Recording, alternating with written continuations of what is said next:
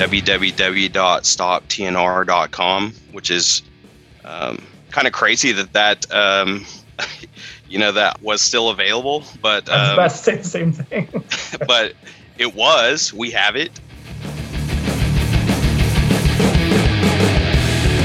You are listening to Urban Wildlife Hey, everybody, welcome to another episode of the Urban Wildlife Podcast. As always, we are a part of the Wildlife Observer Network. Please check out all of our wonderful podcasts. Uh, today, we have a discussion about uh, about cats, outdoor cats. It's been a while since we've had an outdoor cat discussion. Some activists from, some advocates from Tulsa reached out to us. We're going to hear about their challenges uh, on the local, like regulatory level over this issue of policies around outdoor cats, basically. As always, you can reach out to us at urbanwildlifecast at gmail.com, which is how these folks got in touch with us. We say it many times. If you've got an idea for a podcast, please tell us because we, we all quite often say yes and invite you on to, to talk more about what you got going on. Um, and of course, you can hit us up on Twitter at Urb Wildlife Cast. We also have a Facebook page, uh, which has been a little quiet lately, but still we keep an eye on it. So if you got any uh, ideas, it's another way you can get in touch with us. I'm one of your co-hosts, Billy Brown, and this is Tony Croasdale, another one of our co-hosts. Um, Howdy. And then uh, Zach, um, would you like to introduce yourself? Well, yeah, I'm Zach Poland, um, Tulsa resident. I have a science background. I would say that I'm pretty passionate about, you know, ecology, uh, science, um, all aspects of, of this issue, and you know, looking forward to talking uh, to you all. Big fan of the entire family of podcasts uh, that you guys uh, put out. So appreciate um, appreciate you having me on. Great. And Valerie, tell us a little bit about yourself. Sure. I'm Valerie O'Brien. I am a Tulsan as well. I was born in Tulsa, moved away for a little while, and then have been here again since 1988.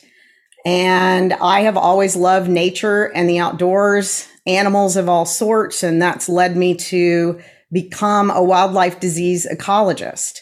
I got my PhD here in Tulsa uh, working on the effects of an introduced species on di- disease dynamics. So I've always been interested in how what we would call anthropogenic influences affect the environment and affect animals living in that environment. So I've done some research on anthropogenic effects of uh, on mosquitoes and midges and insects that birds eat, uh, things like that. I also happen to have done some animal animal welfare work here in Tulsa starting in the 90s.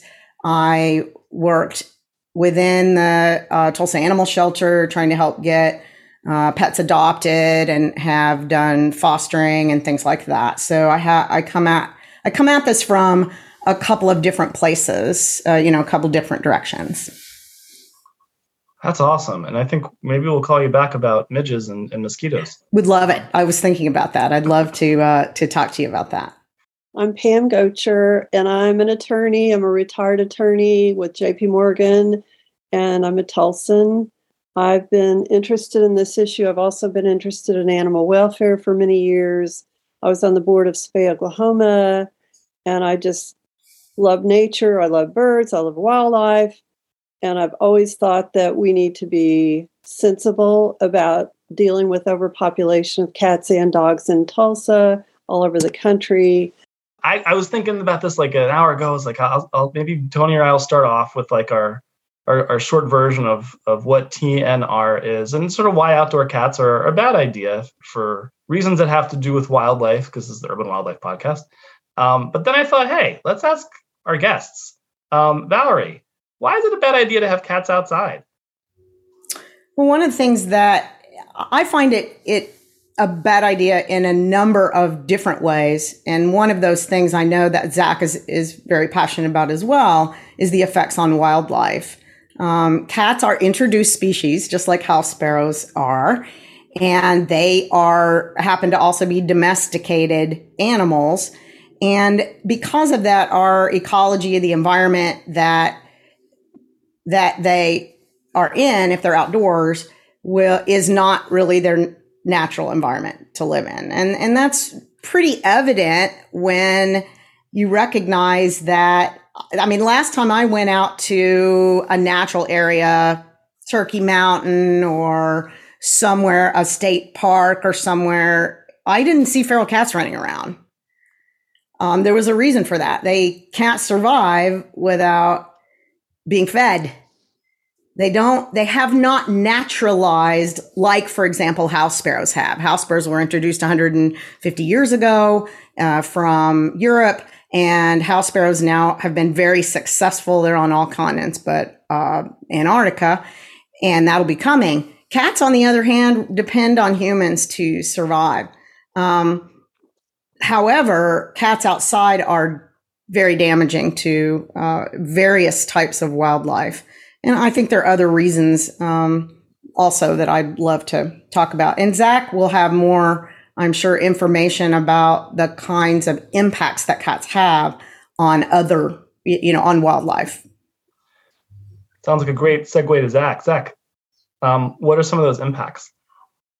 Uh, I agree with everything that Valerie said. I am a birder. That's that's pretty much my main hobby. So anytime I see uh, any sort of invasive species or or whatever introduced species, that that's that's always a concern. The ecologic impacts of this species is huge, and um, but beyond that, I think what is unique maybe about this situation is that it impacts uh, human health or public health. There's a you know property rights issue associated with it. There is um, all these ancillary issues of this thing that um, it really has in Tulsa's particular case, and I, I assume this is happening all over the country. Is it really has united a huge group of people with sometimes quite different focus areas or whatever and it's it's united us on this particular issue, whether it's business owners, homeowners um, concerned about what my uh, neighbor is doing with allowing these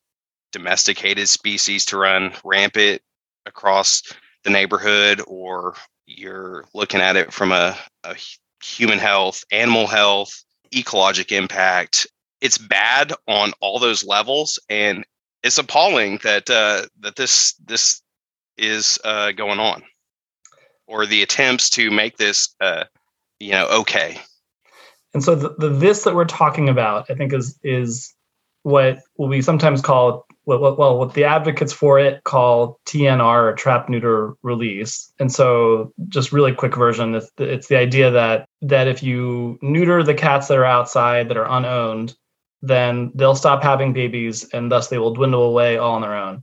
I see head shaking, but that's the logic. That's the purported logic of it. We've talked a lot in this podcast about how that in practice doesn't actually work very well um, because this is usually coupled with feeding operations where people are putting out food for cats, which then feeds the unneutered cats. Also, um, it sort of adds as a big magnet for people who are dumping cats. Um, and so you never really get, it's really hard to actually reduce these these sort of local outdoor cat populations if you're throwing food at them, even if you are neutering some of them. Um, in the meantime, they're still out there, you know, posing disease risks. They're still out there, you know, wandering into your garden and pooping in it. They're still out there killing birds or snakes or frogs or chipmunks, what have you. With that sort of out there, we know sort of why cats are a big problem. They kill in the order of billions of um, small animals around North America. Uh, Tony and I have both with our we both witnessed this, you know, with different species, you know, birds or snakes and things like that. One of the things I find interesting about this issue, someone who's my own background is actually public policy, um, is that you have some issues that are national, where you have like, you know, national organizations fighting it out. You know, like I don't know, like let's say um, Sierra Club dealing with legislative policy on a national level around some big polluting industry. This is one, though, that happens at the local level, where all of these legislative regulatory battles seem to happen in like city councils and, and county boards and that kind of stuff. Um, and so this is one of the reasons that when when um, these folks reach out to us, I was kind of this is a neat thing to talk about because it's this is where the ro- rubber actually meets the road. So let's hear about sort of whether Valerie or Zach, what is actually what is happening in that legislative way in in Tulsa? What is going on that is that is uniting you guys and and has and is the challenge that you're facing? Well, I think if I might, um, I want to I want to add something to what you said first about this idea of of this happening locally. I've been thinking a lot about my experience as an animal welfare volunteer and my experience trying to work within our Tulsa animal shelter uh, in trying to get animals adopted. And I will say, when you witness the suffering and the abundance of animals that come through the doors of an underfunded, understaffed facility, it it radicalizes you. It can really radicalize you. It can cause you to become angry and frustrated. You you keep trying every week you come back every week you volunteer every week you try to get animals adopted and yet more and more and more are euthanized and more and more and more come in. And i actually stopped volunteering at tulsa animal welfare a couple of years ago probably about three years ago. I just hit my last straw because it was so desperate that i felt i was emptying the ocean with a teaspoon and i could not emotionally handle it anymore and I think that's an important thing for us to understand about why people would turn to this sort of pseudo solution to this problem. These are people that are animal lovers. They, they happen to love cats or, or that's what they get focused on. And other people love dogs and other people love horses and, and they become focused on this and this is presented to them. For one thing, sometimes they will feed because they love these animals. They can't stand to see them suffer. They know that if they take them to animal shelter, they're likely to be euthanized. And so they feed them because they don't want them to die. That is understandable. It, it's hard to get past that, I think, uh, emotional sense when you're trying to, you know, I know that as a policy person, that you know that emotions trump attempts to beget policy constantly. You're always having to talk about well, how we de- how do we deal with humans being so illogical and irrational frequently with these kinds of things. Well, there's a reason that we become illogical and re- irrational. We're not just born that way necessarily. And some of us, like Zach and myself and and it sounded like Tony become science nerds and we read research papers and we become versed in that. And so we use a different kind of mental framework. So I, I didn't mean to not answer that question, um, but I would say that the that particular, I believe that TNR takes advantage of a sense of desperation and when it is presented as a solution to constant euthanasia, then more and more of these radicalized individuals get on board with it because all they they don't see a solution. There there isn't one that's being offered to them. And I think that we have to understand something important about TNR. It's about no kill. It's about not killing cats. It's not about lowering cat populations per se. I mean, lowering cat populations would be a, an indirect way to not kill cats, right? Because the less kittens you have, the less cats you have, the less cats get killed. Sure, that would be great. But we know from the data that that's not what happens. This is about no kill. And that's an important thing I think we have to consider too. As far as how it got started in Tulsa, um, the only thing I think that I would say, and then maybe maybe Zach will have more on that because I know Zach has followed this closely. I've met him in early on in in, in these animal welfare commission meetings. Um, is that is that I witnessed the the helplessness that the Tulsa animal welfare employees had in being able to solve the problem. And so I'm not, I think it would make it really easy for organizations to come in and influence people who are trying to do this. And I believe that's largely uh, maybe what has occurred. Some of the organizations that are now completely on board with TNR were not completely on board with TNR when I volunteered at the shelter years ago. They were all about spay and neuter. Uh, Tulsa Alliance for Animals was all about spay and neuter, all about spay and neuter, and now is very much in favor of that. Yeah, I just want to go back to the previous question. I mean, uh, if I can for a second, is um, this this appears to be a local issue, but the reality of the situation is you have national organizations who are in favor of TNR, who are singling out municipalities, counties, and bringing their money into these places and are winning quote unquote battles um, on a county and city level. This is this appears to be a city municipal local issue but the reality of the situation is these are national organizations who are um, fighting local battles against often a ununited and underfunded um, and, opposition and yeah. and Yeah. win. So you've got a national group like Best Friends, which has done this a hundred times before, and then you have your your local birders, other animal welfare advocates who don't believe in in, in TNR, who never fought this legislative battle before, and so you're sort of Right. caught flat-footed.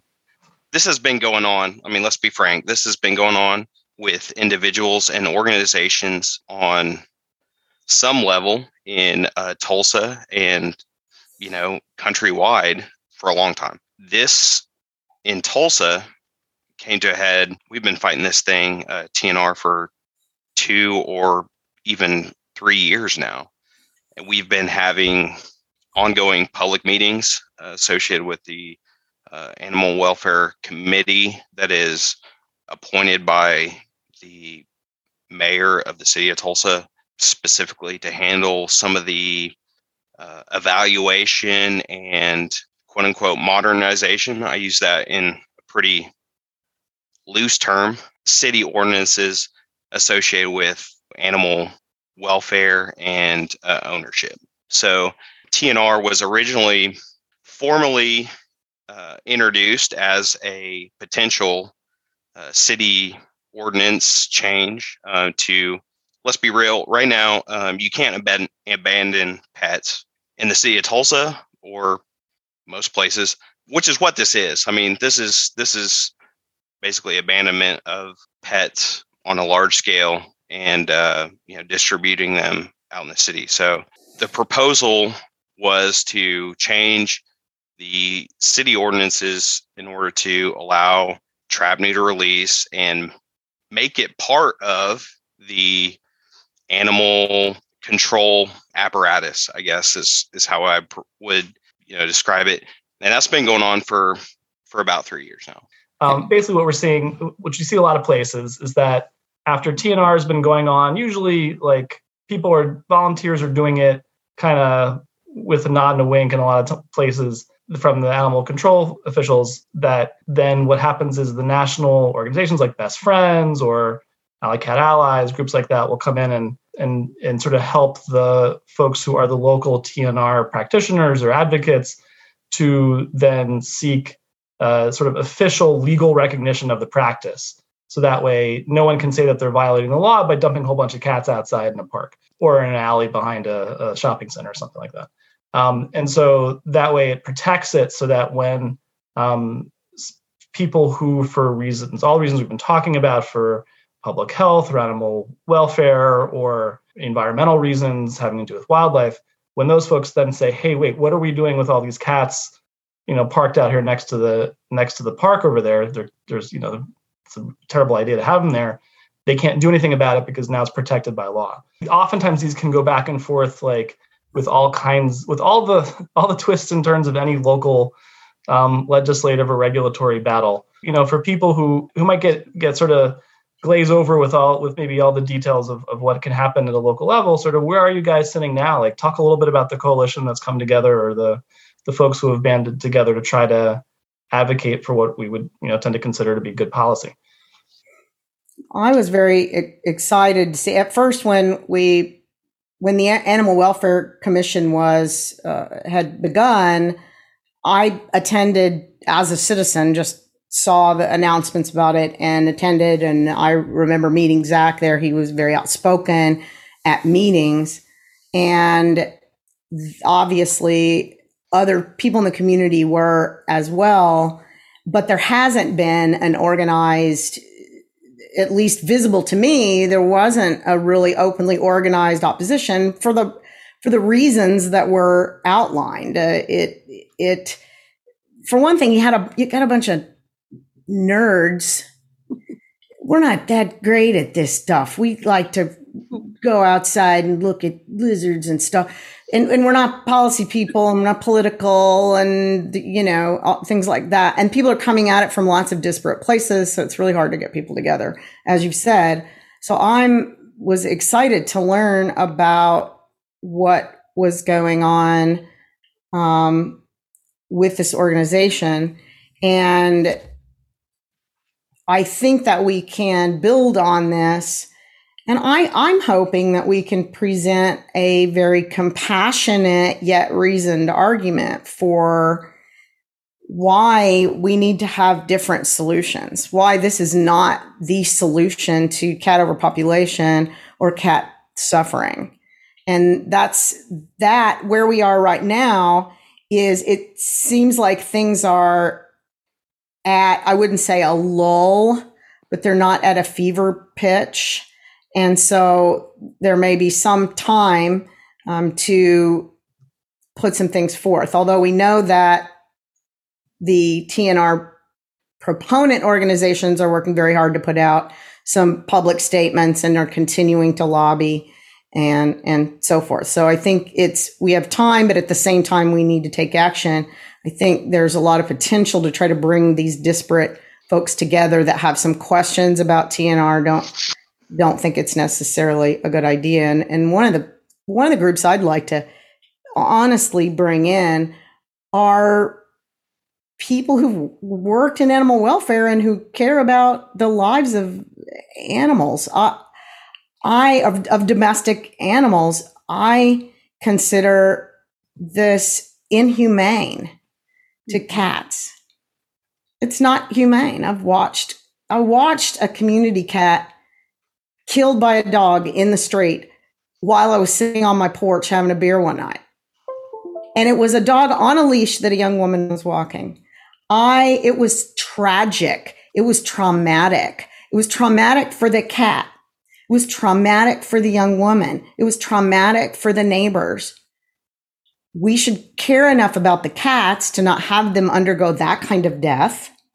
We should care enough for the community that we should not have our community members subject to dead animals in the street, starving cats with their eyes crusted over, watching their beloved dog kill a cat in the backyard. These are things that I think that we can I think that's important for people to think about when they're thinking about this issue. Yeah, this is one of the reasons that I get frustrated with the term no kill, um, because it's it's it's basically no kill in the shelter. Um, yeah, it, it moves the uh, it moves the killing to um, some other place where it's harder to uh, see witness. Right. It, it it makes the the shelter numbers go down. I I think that one of the reasons that one of the issues that we have, and as a a, a scientist, I I'm very interested in counting things. You know, I'm interested in numbers. I'm interested in quantifying.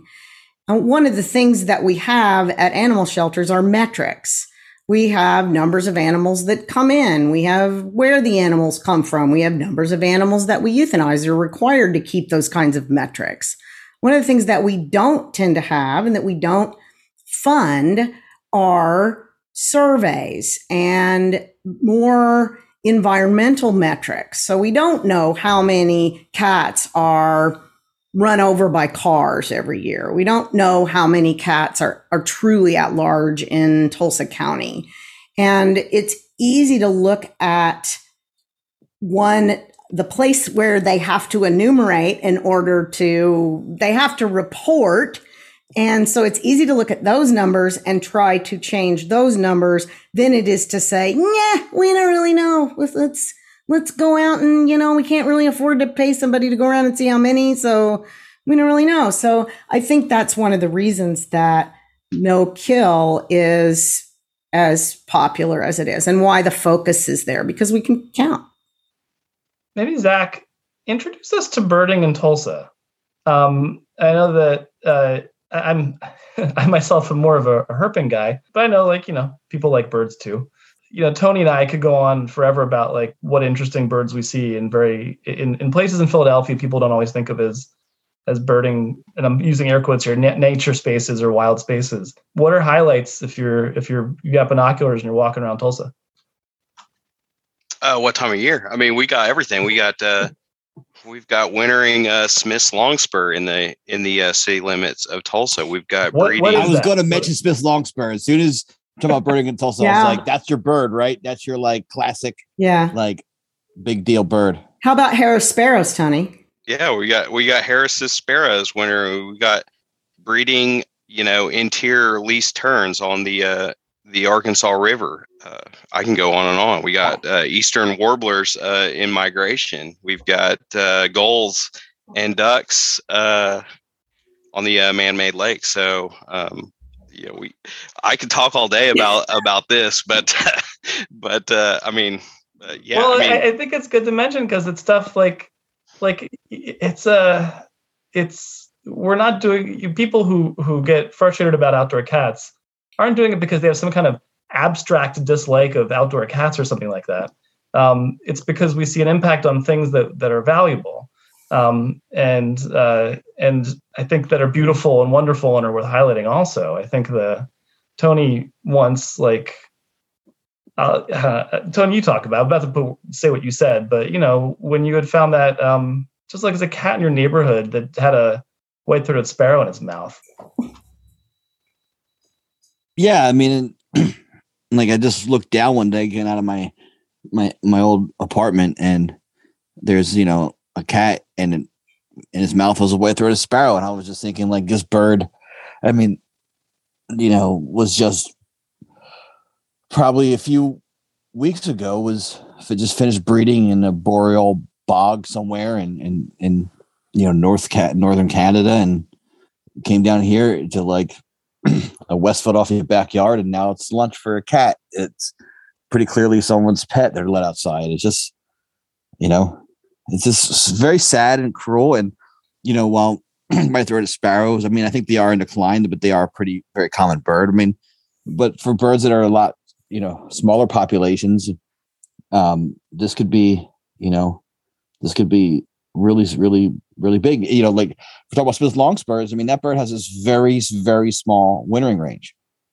and so you know, policies about TNR could really impact that species. And it's a ground foraging species. It's very vulnerable to be um, cat food. Yeah.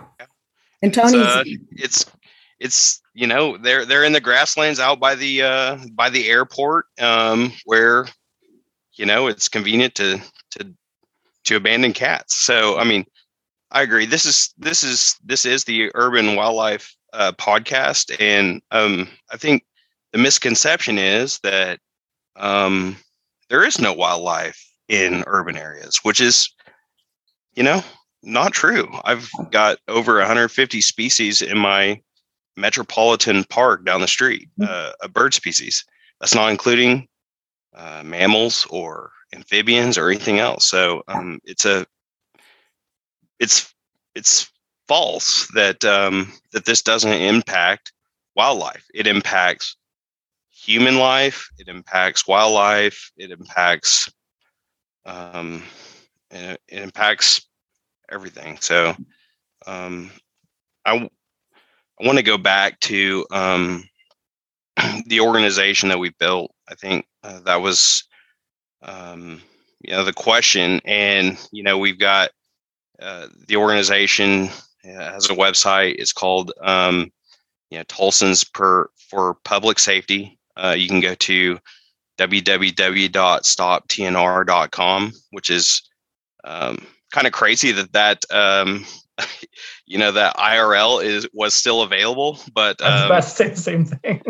but it was. We have it, um, and you know these these these are people. This organization is is comes from every background. These are wildlife advocates. These are uh, doctors of veterinary medicine. These are um, medical doctors. These are lawyers. These are um, stay at home parents. We are people from all backgrounds who think that this is a bad idea for whatever reason. And, um, you know, we, we have the benefit in some ways that this has happened various parts of the country. And so there is a specific playbook that I think a lot of these organizations use to um, exploit um, municipalities and get their way. Um, so we are fortunate in the fact that um, this has been going on um, across the country for for a while now, and we kind of understand the mo of these organizations, and we can start to um, you know push back educate the public on what some of the alternatives are. But the flip side of that is they've won victories over um, a lot of you know cities municipalities that are um, you know much larger than than tulsa. And so there is a sort of wave of momentum that that these organizations have. So that's it's it's kind of a balance of what we're what we're dealing with right? Um uh, something I, I'm cur- I always like to throw in here, which is that you, you can get this sense of inevitability. But I have, and in Philadelphia, where I wish we had an organization quite like that. Um, that like when I talk to people I know in the city, in a way, sometimes it, sounds like your mayor is a little bit more into TNR than than a lot of other places. I think a lot of places, local officials are they they just want to get these people out of their offices or out of their their meetings, and and so but but there's with that that in a way they would almost they, I think in some cases they would welcome an organized um, opposition in a way because then they could point to say, oh wait, we actually do have people who oppose this TNR thing, um, and and it isn't just me saying it's a bad idea.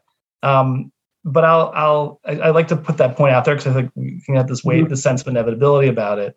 Um, but the, the other thing I wanted to just say is is this is really impressive. I'm sitting here trying to think of other local, similarly organized efforts around this on the on I don't want to frame it as anti-TNR. It's the wrong way to put it. It's like it's because it, it's it's it's because again you're sort of ceding something to the other to to the the proponents of it when you say it that way. I think sort of sound animal policy, I guess, that you don't see this kind of organizing get as far as you guys have taken it um, and that's really impressive. I don't, I don't, think I mean like New York City doesn't have anything like that.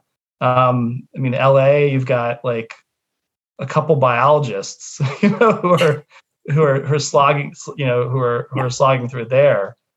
In Philly, um, and I think nationally, in a lot of cases, organizations that should have this as their mission to do things to protect birds um, and other animals from whatever the threats may be to them um, whether that's uh, you know power lines that they're flying into, um, whether that's windows they're flying into. Um, you know, really steer clear of the cat question. Um, and uh, I, I, again, I like to as a quick anecdote, like why this frustrates me. I have a a friend who once we were just talking about this, and the topic came up. And he said, "Oh yeah, once I learned about how bad cats are on wildlife, I started keeping my cat inside." and I get so mad about that in a way because I feel like we get the, the, the discourse can get dominated by the the people who are so extreme that you forget that that you can have all these little wins of people who who who don't respond purely on emotion. You know, hear the the data and then and then change what they do.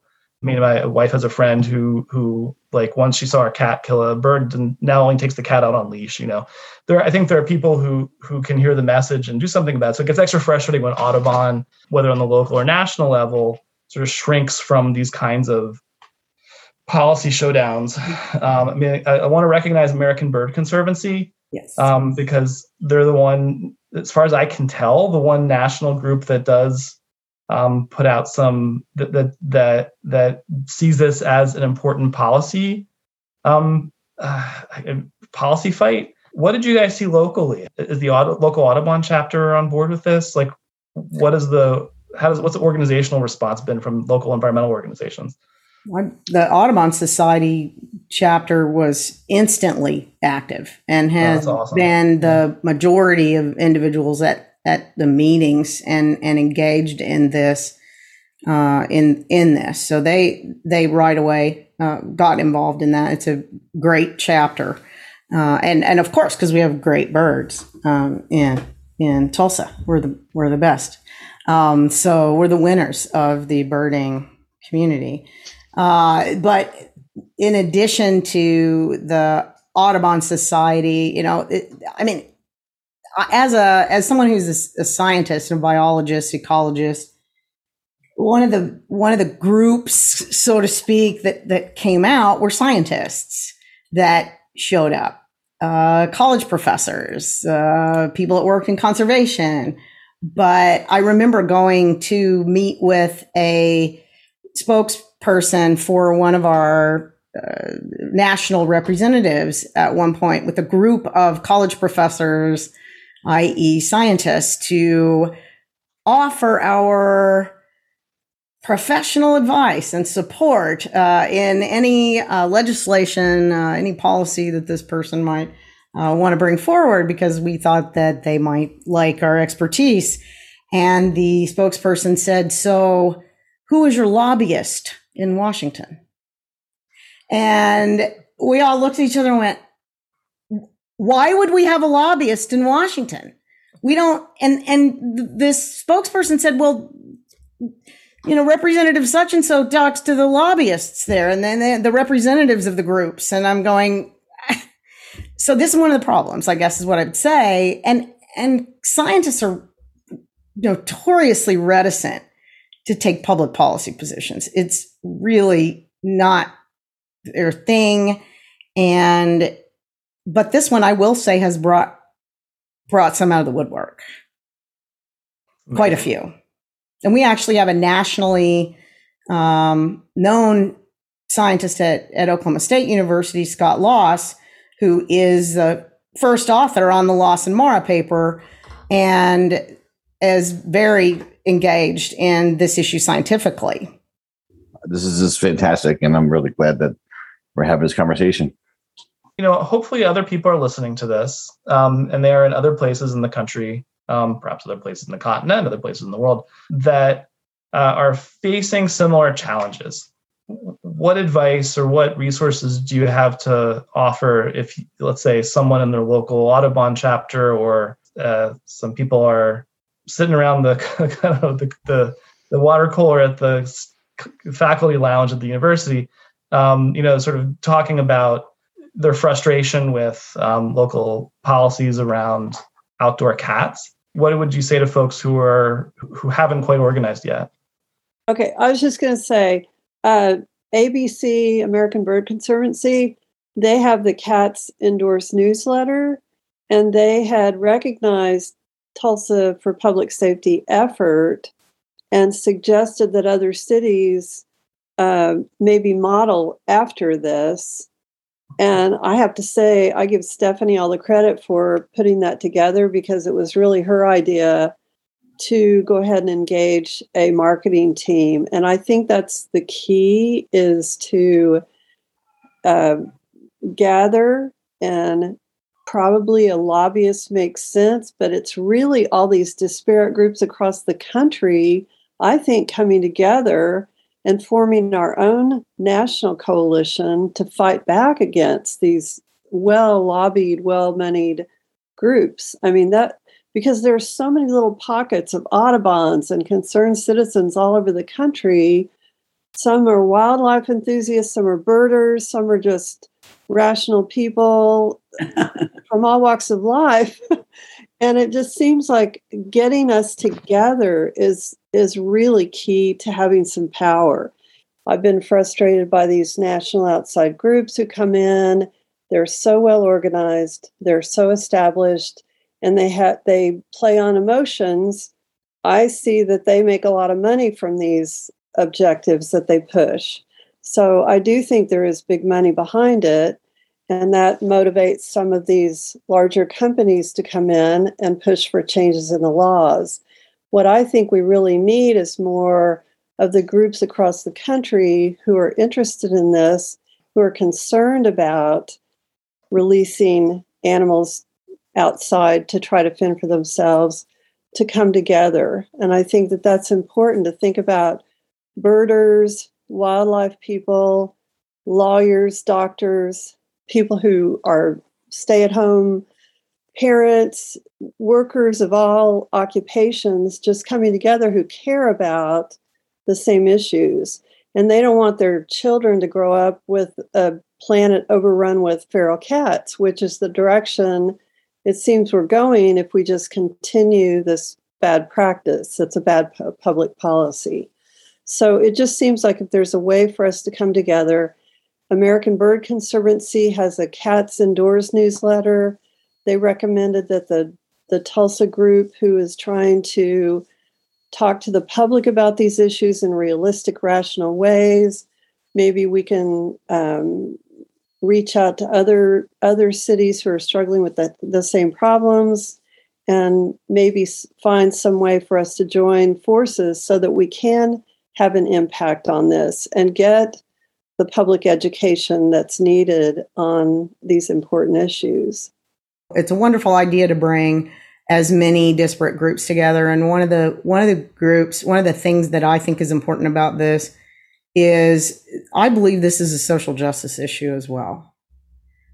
This these these kinds of of uh, practices can lead to communities that are already disenfranchised, already impoverished, already having great difficulty keeping house and home together, uh, largely through no fault of their own, lowering their their quality of life and increasing their trauma.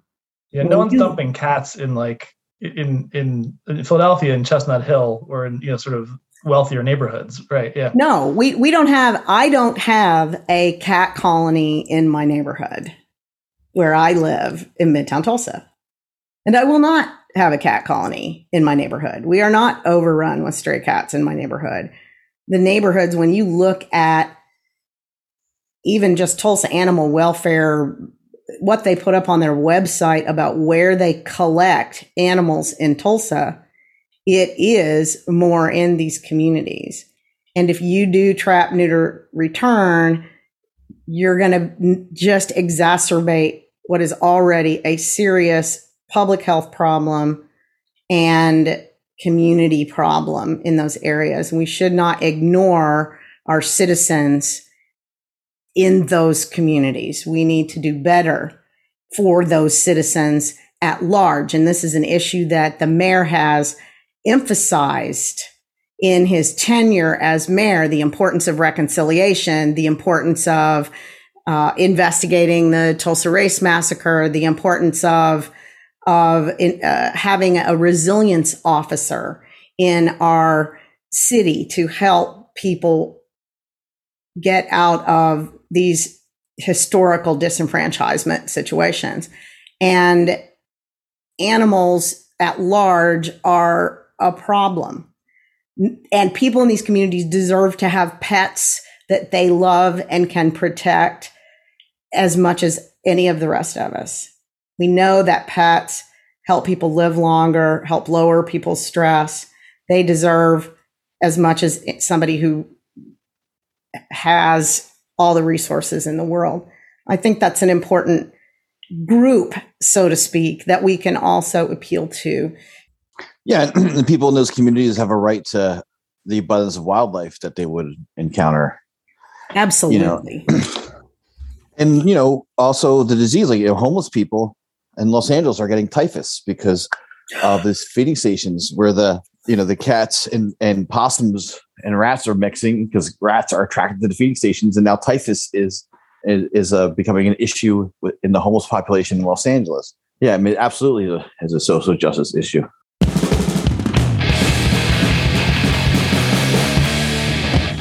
With that, I think we'll we'll wrap up the episode. I want to thank everybody for joining us today. I think one more time, um, Zach, what's the the website to go to? Yeah, the website is um, www.stoptnr.com. So that is the uh, Tulsans for Public Safety. Go there. There's a number of educational resources. There's videos. There's um, you know uh, firsthand accounts of how TNR operations are affecting uh, real people in the city of Tulsa. Go there. There's educational resources all all sorts of um, you know advocacy stuff, how you can you know participate, and I really hope that uh, we can get a win here in Tulsa and start start turning back this wave of bad public policy and bad animal policy and start um, winning for humans, for wildlife, and for the the cats themselves. I mean, that's that's really what it's all about, right? I'll say again, you can get in touch with us at urbanwildlifecast at gmail.com, as did Pam. This is one of our favorite ways to get ideas for stories um, and for episode topics. And you can also find us at Urb Wildlife Cast um, on Twitter. Uh, and um, with that, thank you very much. Thank you. Thank you. thank you so much it was very illuminating cheers